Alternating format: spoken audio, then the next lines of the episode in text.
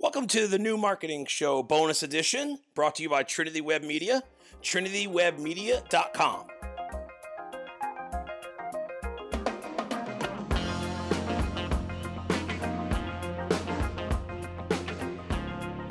Hey everyone, thanks for checking out another bonus episode of the New Marketing Show. Catch us on Instagram TV, YouTube, wherever you're getting this content.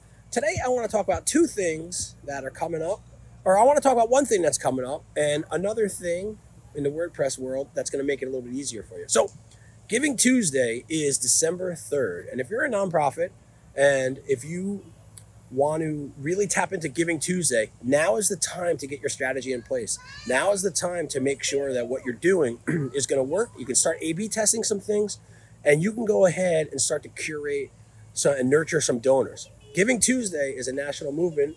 First Tuesday after Thanksgiving. This year is on December 3rd.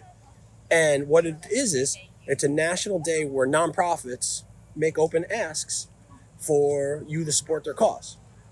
The best way that we have found to tap into it is through all your social media platforms. But when you tie it into your WordPress site, we love to use a system called WP Give. Now, WP Give is one of the best online donation systems when it comes to WordPress.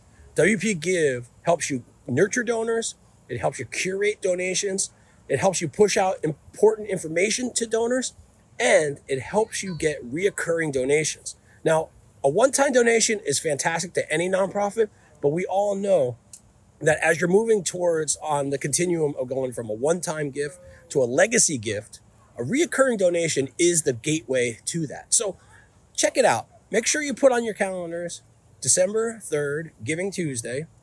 Make sure if you run the WordPress site, make sure you look into WP Give and see how you can use those two things to really help get new donors and help your nonprofit set itself apart from everybody else. Hey, thanks for checking us out. You can get more content like this at trinitywebmedia.com slash apple dash podcasts.